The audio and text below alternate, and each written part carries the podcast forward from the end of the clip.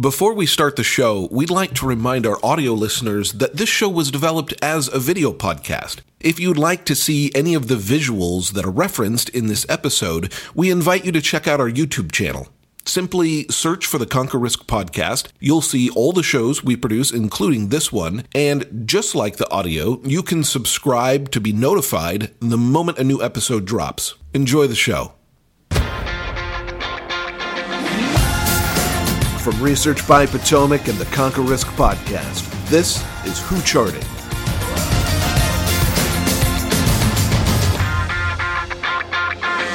All right, hey everybody, welcome back to another episode of Who Charted, the final episode of the year here for 2022. This is Dan Russo uh, with Potomac Fund Management. With me, as always, is Drew Wells. Uh, the most exciting six minutes in markets, as you know, we're going to get into it uh, right now. Six charts, six minutes. You know the rules, Drew. Let's get after it.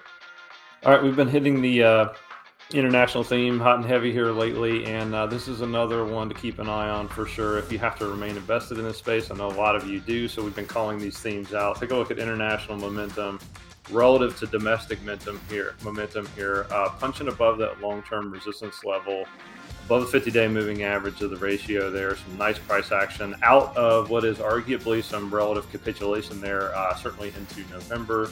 Uh, take a look at RSI down here at the bottom pane, getting overbought uh, for the first time, really since the early summertime here. So it's really interesting. We do a lot of work with this, uh, you know, certainly in our scans note that comes out every Monday. If you follow that, we've been calling these themes out as they take place. Uh, so it's not just international versus domestic at the large level. We're also seeing this more granularly at the factor level. It's definitely something to pay attention to if you have to be invested here.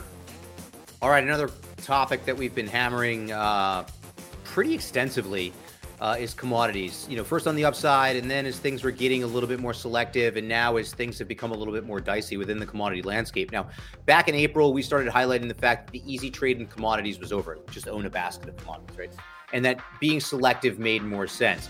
That continues to be the case now. If you look at a broad based index, such as what's in our Monday notes, uh, the Bloomberg Commodity Index, you are going to see that index under pressure uh, testing key support levels below key moving averages. However, under the surface of the commodity market, there's a bifurcation taking place. The metals, both precious and industrial, are taking out uh, local peaks from the summer and are above key support levels. Agriculture, kind of meandering.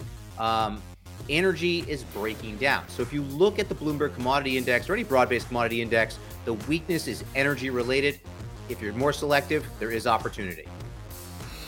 All right, everybody's paying attention to the 200-day moving average in the S&P 500 for good reason. We didn't spend a whole lot of time above there, but uh, take a look at 3,900 holding to the upside.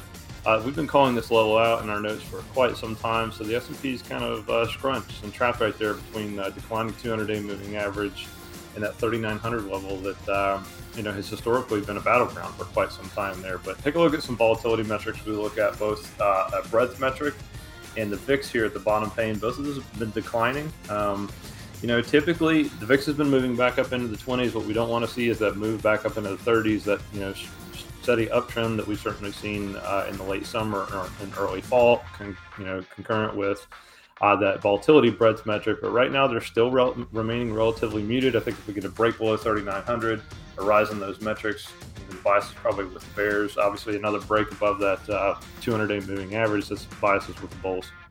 Scrunched is a uh, CMT level four term, by the way.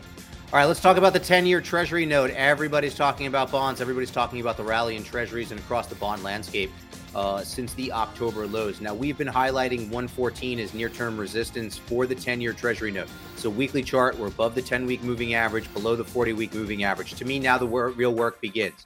If the 10 year Treasury note is done going down, it probably needs some time in here to build a base. Bulls want to see pullbacks hold uh, ab- above the 10 week moving average. They want to see the yield uh, break down below 3.2%. Until that happens, it's hard to make the case that the trend has changed, but we are on lookout. Next key level is the declining 40 week moving average and $118 price point for the 10 year note.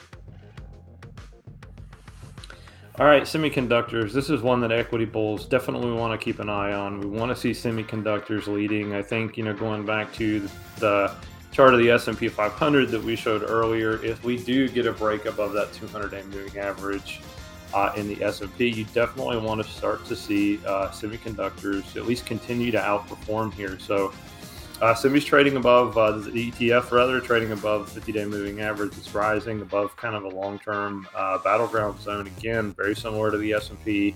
Uh, really gone nowhere for the past six weeks or so. But take a look at relative to the S&P 500 here above long-term relative uh, support right there above a rising 50-day moving average ratio. Again, another relative battleground zone, but I think this is some confirmatory evidence and maybe some intermarket evidence, if you will. If you know the S&P continues to rise, break above the 200-day, you definitely want to see semis leading here, uh, but definitely do not want to see the bulls don't want to see a breakdown in semis.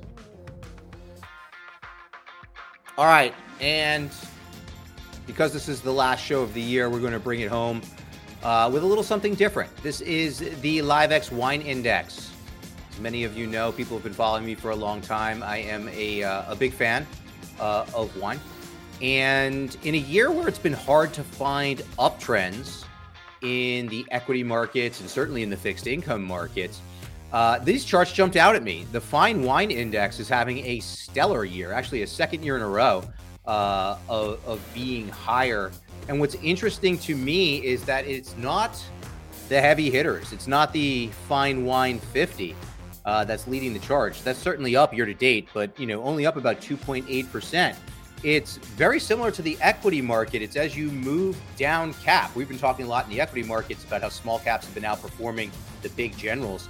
Check out the Liv-ex Fine Wine 1000, up 13.6% year to date, outperforming the Fine Wine 50 uh, and outperforming the Fine Wine 100. So the good news is if you are a wine collector, this is a diversifying asset, at least this year.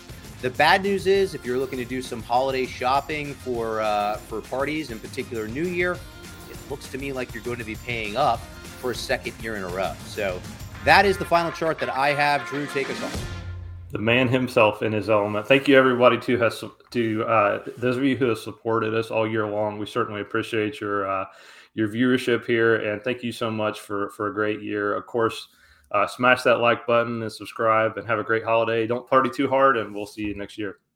Thanks, everybody. We'll see you in 2023. Happy and healthy holidays to you all. This podcast is for informational purposes only and should not be relied upon for investment decisions.